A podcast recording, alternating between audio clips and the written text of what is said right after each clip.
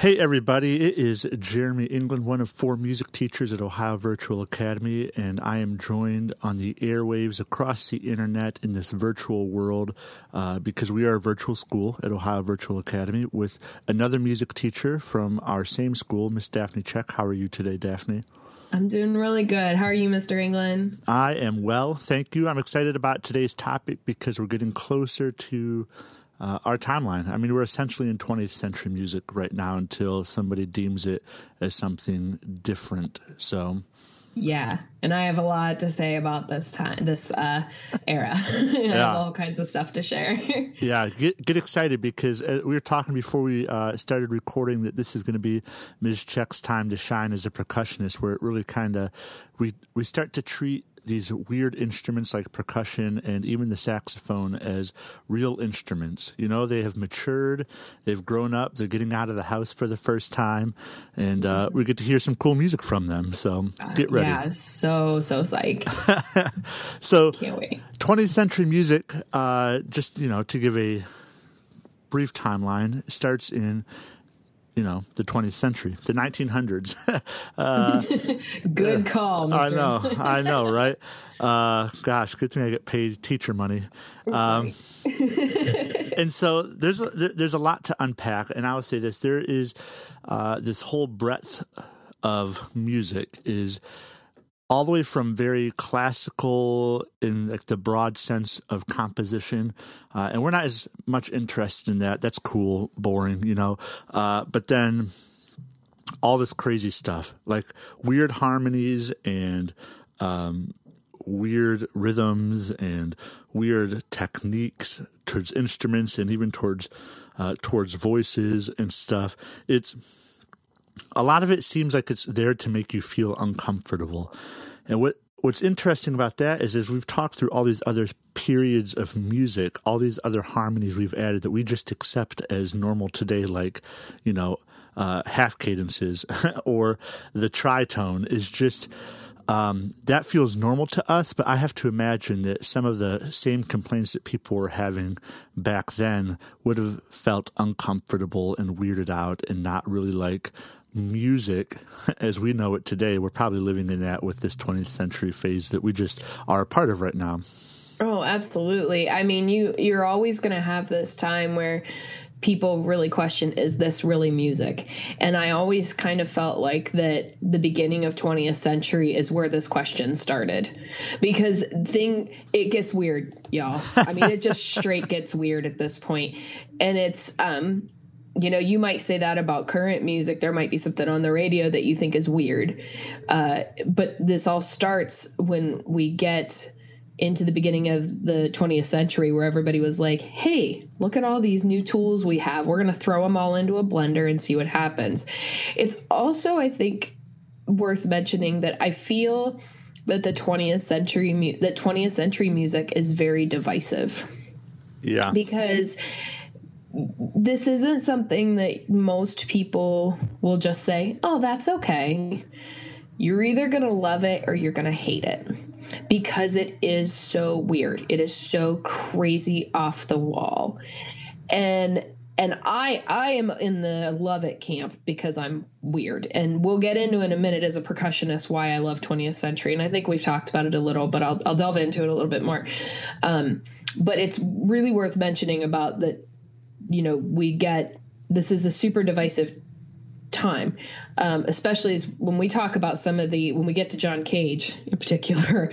Um, you have strong feelings, I think, in the 20th century about whether you like this or don't like this. I am in total agreement with you, and I love John Cage, and I am also in the. Um, loving new music camp, especially the question of what is music, because I'm a very uh, philosophical, musical type person, I suppose. I really do appreciate the old stuff, but I love when people challenge stuff and put themselves out there, which this whole style is. And I've been pretty lucky that uh, you you got to be exposed to it through uh, your percussion skills. I'm I'm guessing a majority of the the interest and stuff is from there. Uh, uh as I've mentioned before, I went to BG, and we host a very large uh, new music festival. It's been going on for about 25 years now. I could be wrong; it might be even a little bit longer than that. But a new music festival where uh, a ton of people come in and they bring all this crazy, wacky music, and uh, it's like uh, just a whole festival to celebrate this style of music. So they have a pretty good new music program. One of my uh, best friends from college was a new music composer, if that's like a, a genre you could consider yourself in, but you know, messed with all the electronic stuff and all that jazz. Oh yeah, that's awesome. What did you say when that was? I'd love to come up there and see that sometime. You know, I will uh, put a note in here to find that date out and put it in um, when it is. So, uh, new music. This is live and in person show notes. I can I can see him editing the show notes right yeah. now, y'all. yeah. So it's a pretty yeah. Bowling Green has a pretty strong new music uh, presence and importance in the world. So I I love it. I love the crazy stuff that we're going to talk about. But before we get there, we're going to start a little bit more um, boring for you new music people, and that is uh, no kidding, right? Uh, impressionism. And so, just like every style has had a technique or a composer that has crossed over, the, the bridge composer or the bridge style of music, that's no different from the Romantic period to the 20th century, and this style of music is called Impressionism. And what Impressionism does is it takes the techniques and the emotions from the Romantic era and it starts to explore more unique and deeper connections uh, to feelings and emotions through dissonance. And so, can you remind us what dissonance is? Dissonance is a time when you're listening to music and it doesn't feel good. It feels clashy. It feels tight. Um, in terms of chord structure, it might be that the pitches are very close together in, ter- in half steps. Like if you're counting half steps, they might be very close. It doesn't feel good. It doesn't resolve. You know it very clearly when you hear it. Yeah. And so some amazing um, impressionism artist. One of the best is Debussy. That's my wife's favorite, and I really happen to like him as well. A piano uh, composer, and we will have a link to a song called "Clair de Lune." Uh, is that right, Claire de? I always put an extra. I always put an extra la in there, but yeah, Claire de Lune. I think I do too. um, it's a. You'll recognize it as soon as you hear it, but when you hear it, I want you to listen to the kind of the dissonance that you get in there, and um, read the comments on the YouTube uh, clip that's in there, and it will explain exactly like the emotions you're feeling. Like my favorite one was like I feel like I'm I found something that I didn't know I lost. You know, stuff like that. It's just very uh, connected to the human emotion, and I think it's because it uses a lot more dissonance because as we know as humans, as you listener know as a human, our lives are complex and we have more than just happy or sad or angry or loud or soft emotions. We have everything in between. And that's what adding dissonance allows a composer to do. Absolutely. And it's just a different tool. You know, it's just another thing you can pull out of the tool chest here. You know, we we come we've studied times where, you know, dissonance was super frowned upon because you didn't want to make anybody feel uncomfortable and now you get this opportunity to really do that and use it. So, um and I think when we start talking about 12 tone, um, dissonance lends itself really easily because you have to use all the tones, right? So we'll talk about that in a second. But um, it's it's just a wonderful, interesting tool to be able to have.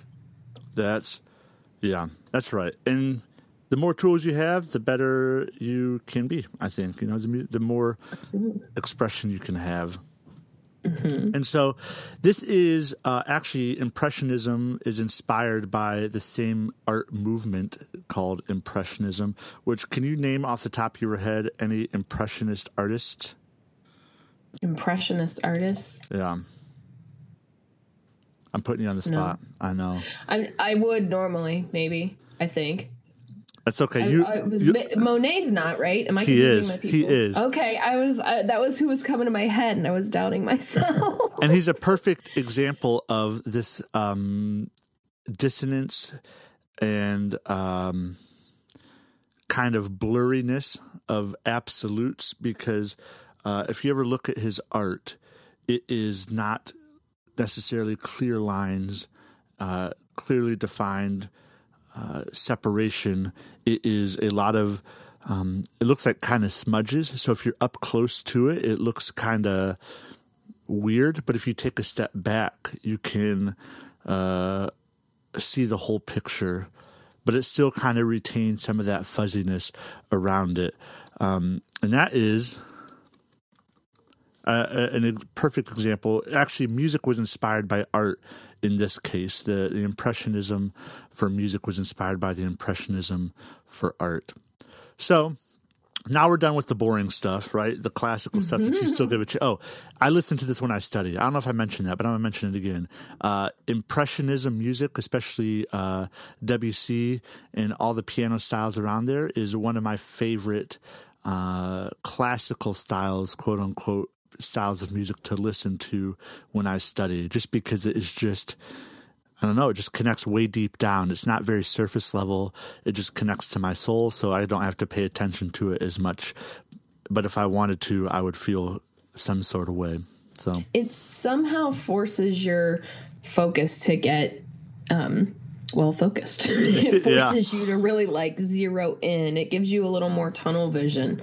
Because I I agree, you're right. I think I think uh, artists like Debussy and and all this impression stuff. It it kind of kind of kind of pulls you into one point. I think it's because it's not so well Um, it's not as defined or rigid, so your mind is not latching onto that, so it can latch onto something else. That's my personal theory. I, I think. I I think that checks out. Just give me my doctor. I'm ready to go. That's right. Okay, I'm going to play a piece of music here. This is an original composition. We talked about creativity. I've made like four compositions in my life, and I had to make one because of class. And this is that composition. Now we're going to listen to it. This is called uh, C E G sharp A A sharp F C sharp F sharp B D sharp D G. Wow. That's the name of this composition. You ready? Let's Go. hear it. Yeah, it's beautiful.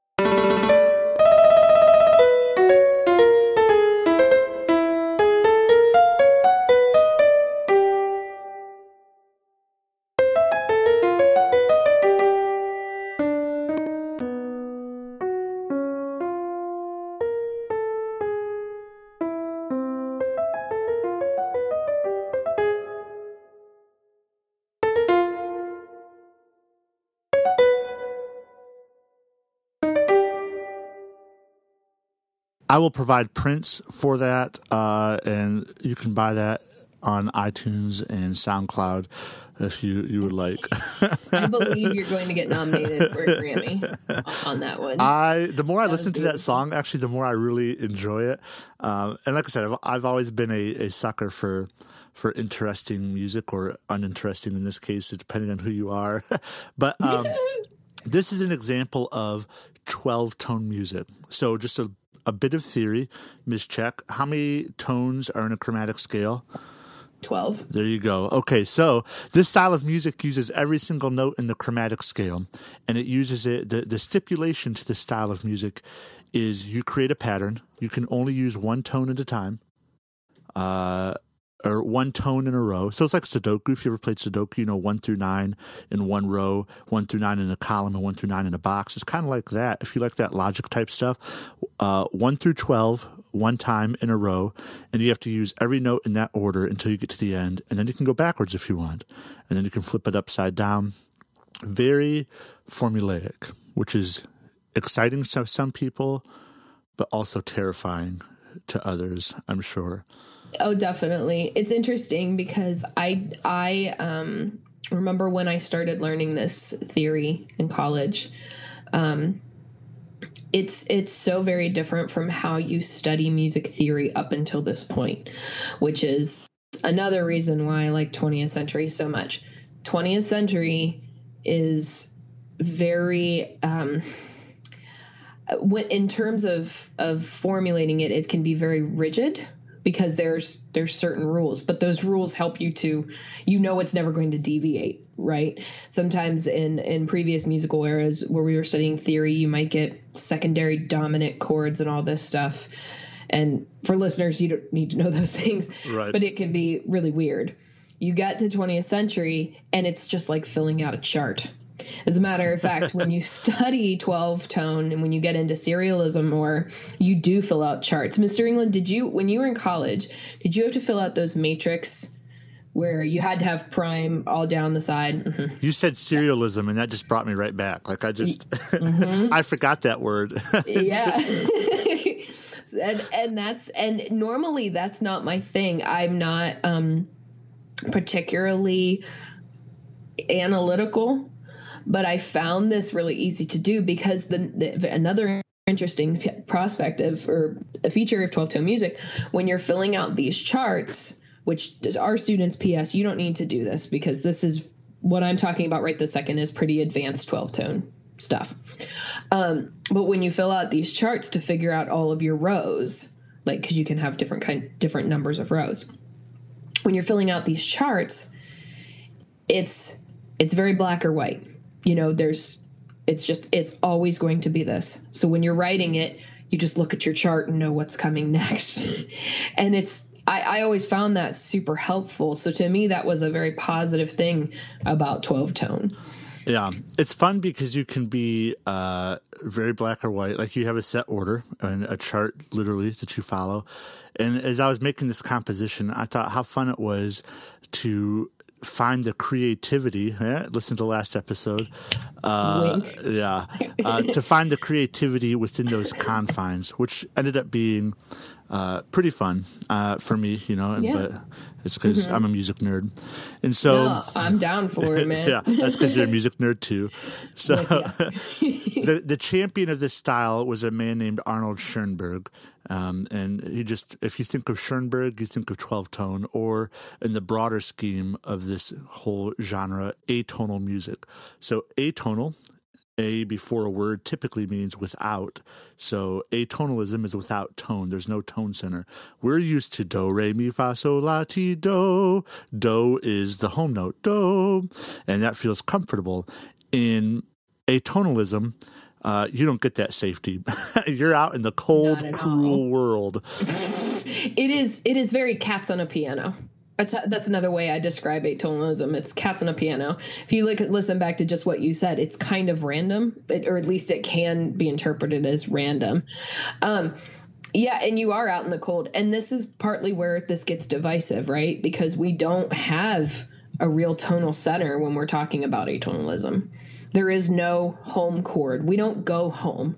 We are we're roaming the streets at night. Is what we are doing in 12 tone.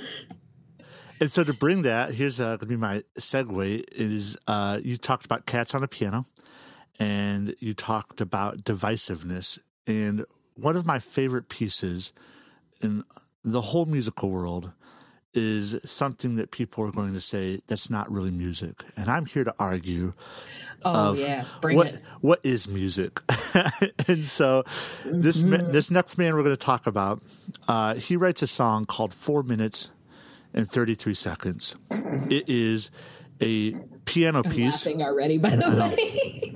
It is a I'm giggling. solo piano piece that has also been adapted for orchestras and bands and the like. And what makes this um, so unique, this piece, four minutes and 33 seconds, so unique, is it is literally the opposite of Cats on a Piano. In, in fact, uh, nothing goes on the piano.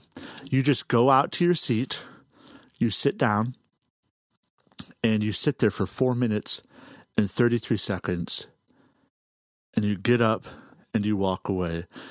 And some people would argue that's not really music. They didn't play anything. And I have two arguments. First, there are a bunch of rests written, which are a, a, an accepted musical notation. So, therefore, if there are rests, there is music, it's just silence. But what makes this so unique is that every performance, there is not one performance in the world of this song that is identical because they challenge uh, that music is simply the auditory sounds that are around us. We organize these sounds as composers and as musicians into a structured, organized format, and we've been studying that all the way back since we first started this podcast of the organization of music into certain orders and patterns and uniqueness of sounds, and how that's changed over time. And what John Cage would argue, maybe I'm just arguing this for him because I'm very philosophical, you know. Keep it up. You're saying all the right yeah, things. is that uh, this chaos is just random chance. And so that brings us to this thing called chance music, where uh, the if you're like a, a spiritualist or a universalist, that chance decides music. As humans, we have organized the music or these auditory sounds into into structure. But if you just let that structure fall apart, then every sound you hear is just unorganized music.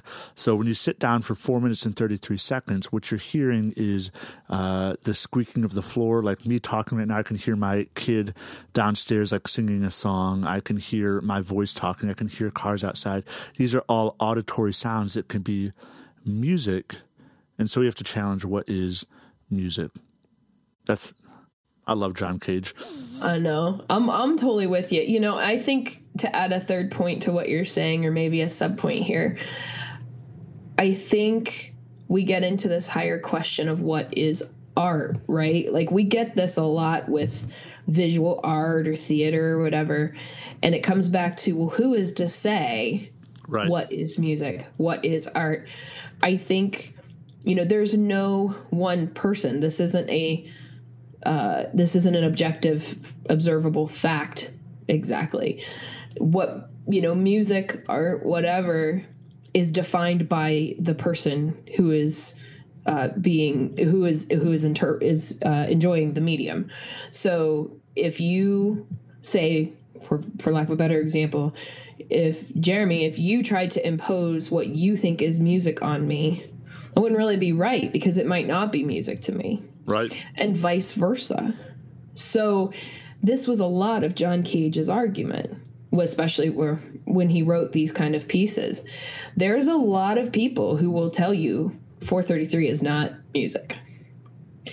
But how can you say that to another person who consumes art? When they are the person who decides what it is for themselves. It's like in a current current music. If if somebody it's like that you know how older generations are always telling the younger kids back in my day music was music. yeah. Okay, well, right. So, you know, it it's the same idea. You don't get to tell the younger kids what's music. It, that that is their music. And for some people John Cage is music and we don't have a right to really tell them otherwise. Yeah. And here's yeah, I'm with you. And I would say this: don't interpret that what I'm saying is I would love to go listen to four minutes and 33 seconds every day of my life. Like, oh no, because it, it's exactly what you're saying is. Uh, art is subjective and it all sounds very pretentious right but if you don't have these bigger conversations then how can you analyze the human um, and you can't or society for that matter so, Dropping some truth bombs right there, aren't you, Mr. Yes. England? And that, that, ladies and gentlemen, is why the study of the arts is not just to support other subjects, but it is crucial to the understanding of humankind. My soapbox is down. Okay. Ha- that's going to be a hashtag. Hashtag yes. I don't know how many There's e's that is, so you have to fill it out for me. I'll work on that. I'll get I'll get back to y'all.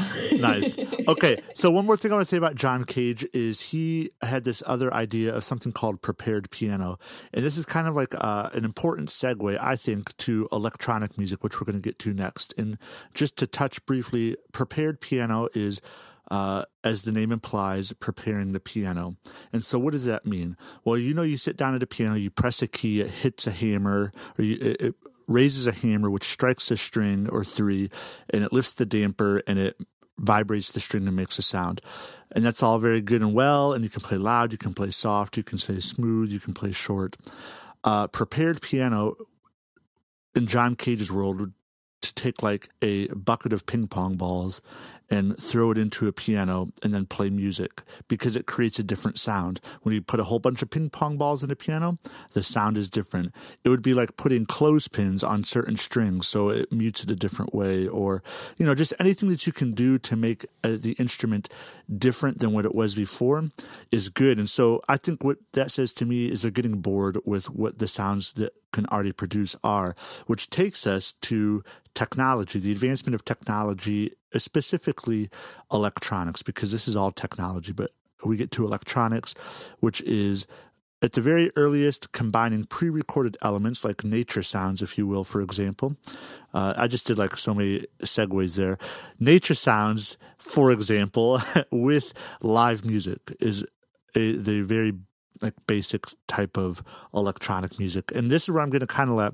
miss check take it away because she has written uh, three composers in here, which I'm super pumped to hear uh, about. So go ahead, Miss Check, take us away. Tell about electronic music. Yeah, so um, just a little bit before we go here, electronic music was kind of my gateway into 20th century appreciation. Um, as a, uh, let me backtrack a little bit here. As a percussionist, um, you've probably heard me mention that we don't really start getting any real music for us for a while. Um, you know, violins have been having music for centuries now we don't really like we don't really the credit is really given to a piece called ionization um, that was written i can't remember the year but like late 1920 early 1930 um, a piece i played in college and it was strictly a percussion ensemble. Um, and most of the credit for finally getting percussion on the map is due to that. And so once I discovered that piece, that's when I really took an interest a little bit into 20th century music because I realized that my instrument was being represented, which is a big deal. And so, um, in my journey after that, um, came about electronic music. And when you talk about electronic music at this point, you're going to talk a lot about minimalism. And minimalism is exactly what you think it is. It's using a limited number of phrases, notes, something like that. Um, and maybe you're repeating them over and over, but you're not using a ton of stuff to be decorative in your music. It's really one simple thing that um, might be overused, or I, maybe I shouldn't say overused, but definitely used a lot. And um, the three composers came to my mind. One being Terry Riley when he wrote in C. Um, it's basically sort of one of the first, if not the first piece that's considered minimalistic. Um, and I, to be, I've never played In C. I'm not super familiar with it outside of just knowing my history here. But um, it's a piece that can change each time because that's another piece of this. Um, in C is you can use different instruments for this piece. Um, it, it's literally called In C, by the way, folks. It's like the word in and then the letter C. Um, so uh, yeah, but you could use different. There's been different combinations. If you go to the Wikipedia article about In C, um, there's a list of record times it's been recording, and you'll see the list of the instrumentation list, and it's different every time. I saw this performed in college once. Did uh, you? And it was it was you're right. It was just like it was a whole bunch of music majors that were taking a class together, and uh, you know they all had different instruments or voices, and that's what you got. It was mm-hmm. it was like just like an impromptu performance if you will, because it was like in a classroom, but it was like, you know, just it just was cool. You know, it was random music, but mm-hmm. structured. So yes, so you're taking that little bit of argument from chance music, where you're like, "Is this really music?" But you're putting some structure on it here, um, and that's I think really cool. Um, so so you know we got you can't you can't talk necessarily about electronic music slash I probably should have in our show notes put slash minimalism, but um, oh, excuse me. Sorry about that. Um, so Terry Riley, definitely look him up. Check out In C. I believe the album that In C is on is uh, Rainbow in Curved Air. Seeing if I really know my history. I'm man, I know a thing. Okay, so um, then my personal, probably my personal favorite was is Steve Reich, and I've I've followed him. He's probably the guy who got me into all this. Um, he wrote a lot of work for percussion, um, very much using the minimalist technique where um, he just would take a phrase and you'd play it over and over and over again. And um, it's this is another one of these cases where you could, well, is this music because it's just sound repetitive over and over again? Well, yes, it is, folks. I'm gonna say yes. Um, mostly because I've played some of his work. Um, there's a piece that's probably my favorite piece, um, and I'll see if I can link it in the show notes. Um, it's called Six Marimbas, and it's literally that. It's six marimbas. Um, and you really just play the same thing over and over for an extended period of time. Um, it's originally from a piece he wrote called Six Pianos, but he just wrote it for percussion. Again, please note we're writing for percussion here. People weren't doing that. And so, um, again, some of my love to him um, for recognizing percussion as a valid uh, form of music. Um, but to tell you about Six Marimbas, I, if I'm remembering it as well as what I believe I do, I really only had three measures, three different measures in the whole thing. And it takes about 20, 30 minutes to play. Um, and so you just repeat over and over again.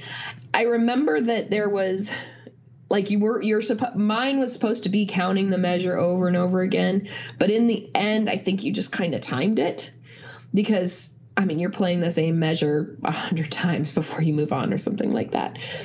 The hard part with this is making sure you all stop at the same time because you're playing straight for 20 minutes or whatever the extended time is, and you all just have to let go at the same time. If one of you even dinks a note after, well, you're gotta, a dink. Got to keep going. right, right. So I'll find a link. It's it's. But here's the thing. It you've got to listen to the whole thing to really get the scope because then you only hear this one six people playing the same measure over and over and over again. Each of the six marimbas change to a different measure at a different time. So you get like slightly different chords. You might have um and maybe chords isn't even the right verbiage here because it's not really block chords as we think of them right? Because it's 20th century. Um but you definitely hear some pitch changes um, so I'll see if I can find a note. But um, yeah, I'm a big fan of Steve Reich. And finally, Philip Glass. Uh, again, he's just a ridiculous composer. He's written some really big works. I put him in here because I met him. Um, and it was I totally fangirled y'all. Like I totally flipped out. My friend, he was doing a premiere piece, um, I think 2011, 2012 with the Cincinnati Orchestra. And um, when I found that out, I was so excited. And at the time, my friend worked for the Columbus or the Cincinnati Orchestra. So I drove down there with some friends, watched it, was just saw him on stage. I was so happy. And then afterward, she, uh, my friend pulled me aside and she goes, Come on, we're going upstairs. And there was this little reception, and she didn't tell me. And all of a sudden, Philip Glass walked out. and I almost just fell down. Like I know people would probably like freak out over Post Malone or whatever, but like I, I freak out over Philip Glass. I almost cried because I just studied him so much in college and you know, it, it, he was just such a lovely, lovely man. And I, have met some famous people before, and I don't really get too star like starstruck, but I, I like really had to try hard to remember my name when I met Philip Glass because to me he is like the rock star. He's he was involved in 20th century music, all this stuff that I studied, and all these folks. You know, one of the people who actually wrote for percussion, and he was just such a lovely, warm man. And you all should just meet Philip Glass, and you should listen to his work because he's amazing too. So yeah, that was it was amazing. I still like smile and giggle when I think about meeting him because he was so wonderful. oh my gosh. okay, I'll stop fangirling. I'm sorry. that was uh, Miss Check's uh, review on electronic music and a a composer crush. So Oh my god, yeah, sorry, I, I drifted, y'all. Point being, electronic music, you take a sample, you play it over and over and over again, and you slightly shift the time so that it sounds different each, you know, like as it phases in and out. There's literally a piece called piano, piano phase and it literally does that. So, okay, I'm sorry, Mr. England. I knew I was afraid that was going to happen. I it's knew I was, gonna, I was gonna totally geek out. so as we continue on into no you're fine you're fine uh, what makes uh, this new music very approachable to us today is um, the the use of technology in our lives so we even talked about last week how do you be creative and there's these programs you can buy or use on your phone or computer or ipad or tablet whatever uh, back in the day, electronic music started. Um, well, some of the first music like this was cutting tape. Uh, back, you, know, you had to cut a piece of tape off and tape it back together and play it, and that's how you got samples and stuff. And um, now the the biggest program that you could use i know a lot of my friends were using in college uh, for new music type stuff to trigger some of these samples or, or, whatever is a program called ableton ableton live a-b-l-e-t-o-n and it goes anywhere from $99 to like uh, i think $700 uh, it is what a lot of djs use. Actually it's a live performance daw digital audio workstation. But what uh, makes that a, a unique program is you can put samples in like an Excel style grid, and you can just cue them whenever you want. So if you're playing um, an instrument or playing along with a sample like this, you could cue a clip whenever you wanted it. You can build timelines and stuff. And another, so Daphne geeks out about the percussion side, which is expected and right. But the other instrument that gets a lot of love during this time actually is uh, the saxophone because the saxophone is still a relatively new instrument in the world of new music, and so they have a lot of uh, a lot of the advanced techniques and a lot of the techniques that you learn on the saxophone uh, are pretty unique. They use stuff like uh, quarter tones, so you have like a half tone, a, a, whole tone. They use like quarter tones a lot in their, their newer music, and there's a lot of new music written for saxophones because there's not a lot of old music written for saxophones because they weren't around. mm-hmm. um, and then one last composer I want to talk about only because uh, he uses um, the internet to do this really cool project, and that's a composer named Eric Whitacre, who, if you are in choir or ever have gone to choir, you know. Um, well, I think he's kind of a polarizing figure too, because he uses a lot of unique tones and a lot of unique. Um, harmonies for singers. And what makes it cool is they're all voices. So uh, it's just this unique wall of sound. There's a lot of ninths, seconds, sevenths, thirteenths, which are kind of like jazzy chords, uh, but for voices, and he just layers them in a unique way. But that's all well and good. But he has a couple of projects, maybe three now definitely to uh, something called the virtual choir. And what he does, uh, what he did is he took all these samples of people singing a song that he wrote, uh, recorded a video of them, or they recorded a video of themselves, submitted it to him, and combined them all into one big project and essentially created a virtual choir out of hundreds of submissions. The second one had like thousands and put them all together into one large piece of music, right? So it was a very unique and interesting virtual project. I think one of the coolest things about Eric Whitacre is not just his knowledge about music, but his knowledge about technology and how to incorporate both of them. Uh, you know, yes, you're right. He can be a little bit polarizing depending on who you talk to, but you can't deny the creativity here. I, I don't think you can because who we live in a time where you know we're still trying to figure out how to make music ensembles perform virtually. Uh, a question sometimes, frankly, we ask ourselves as teachers here is that you know is that something in our in our realm that we can do sometimes? And I think he's setting up blueprints for how that would look. Um, and and if you're interested in this, folks, he's on Twitter. I follow him. Um, he's he's always posting stuff. Sometimes it's just about Los Angeles, but, right?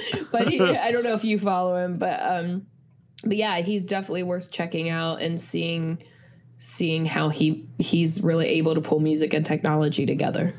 What's cool, as Daphne has alluded to with her meeting of Philip Glass and then following uh, Eric Whitacre on Twitter, is these are real life people. Uh, you know, Hans Zimmer, who's a huge movie composer, also probably newish music, uses a lot of new music techniques. Um, these are all living, breathing people that are are composing today, which is super cool that uh, we have this access to people who are creating new music on the forefront and the edge of of the musical world that we get to be a part of. We're caught up now in the world mm-hmm. of, of music. We're and the the other thing is we're becoming part of the history now. Yeah, because a hundred years from now, when people are doing their podcasts. You know, other teachers are doing their podcasts about music, you know, back in the day.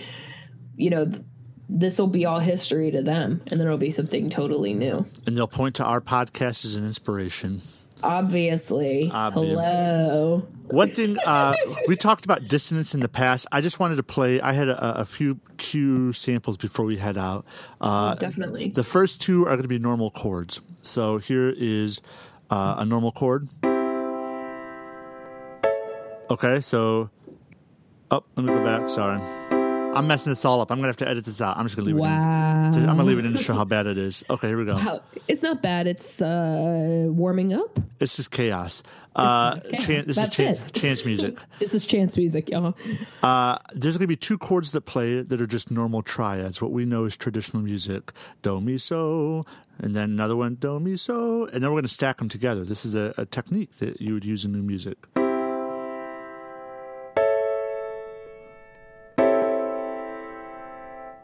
And so that sounds pretty crazy, right? So here is another one called fourths. This is where somebody like Eric Whitacre would be using his new music techniques. It takes a triad and expands it out a little bit. So here we go. That's one of my favorites. I love that one. It's just so Love. open and just those. It's it's also if you play a guitar chord, if you play three the bottom three notes on a guitar, it is this type of chord, a fourth chord, uh, open fourth. Beautiful. And here comes Cats on a Piano. Are you ready? This is just a, this is called a tone cluster. I love that sound. Some All in. people. Totally. Here we go. in. One more time, just for fun. And anybody can play this chord. It's the truth. It's the truth. Here's, I always joke. I love new music, but I always joke that it's it's can be kind of a seemingly pretentious genre. Out of all the styles of music we've studied, only because we can rub shoulders and it's very polarizing. And I always joke that like you can write anything as music as long as you have a really good paragraph as to why you think that it's music, right? So. It's kind of true. And if you can define what you're challenging as an artist, uh, then you probably can be at least notable in some way. It's like when you go to an art museum and you look at like the streak of paint on the wall and you're like, what the heck is that supposed to represent? You know, but you got Right. you got to read the description. So, right. Exactly. That's so. That's a good way to put it. Yeah. So I think with that, uh, we, this is probably our longest episode, which is all right because it's the, the closest to us. We're we're in the now, the As, now. as my as my fault. I, I told I told Mr. Ring before we started. I said it's gonna be long. It's gonna be on me. It's totally all. gonna be on me. It's all good. So you can. Oh, I do want to say if you're our student, of course, uh, thanks for listening. And um, our finals are this week or next week, right? This is our last week of class. Next week is the last official week of class. So that means uh, winter break is coming, and then finals. And so Unbelievable. again, Unbelievable. it's so unbelievable. If you're our student, do your work, get it turned in. If you're not our student, uh, enjoy, you know, this time and enjoy Yeah. a break and take stock in your life and set your goals. Uh, you can connect with us uh, at, on Twitter at OHVA Music, and you can connect with me at Jeremy P. England on Twitter. So Jeremy P. England, no spaces. Uh, we're on anchor.fm forward slash OHVA Music. And our classes, you have our contact information inside the class module. Is there anything else you would like to say before we head on out? go listen to somebody that we talked about or go listen to one of these types of music. I feel like when you ask me that question at the end, that's usually my comment, but I stand by it because we're talking about such different stuff. Go listen to it and see how it differs, see what's see how it compares to what you know. And in this one in particular, in this in the 20th century, get an opinion on it. Get in one of the camps. Like it or don't. That's right. But do it knowledge knowledgeably, knowledgeably. I don't know Do what that it word with is. knowledge and respect. There we that? go. Thank you. Oh here, boy. baby. All Ooh, right. Short ride in a fast machine. Also good. I'm Yeah. sorry. I, So- no, you're good. I'm just trying to put some approachable new music. So check out the show notes. We're going to have a lot of links to a lot of newer music. That there's some of it's going to be really good. Uh, or, sorry, some of it's going to be Wow. approachable. Some of it will be very approachable. Some of it will be challenging to say the least. So give it all a listen. And with Tell that, us what you think. yeah, too. please connect Talk with us. to us about it, Yep, I like it. And with even that, if you disagree. we are done. You all have a great day, and we will talk to you later.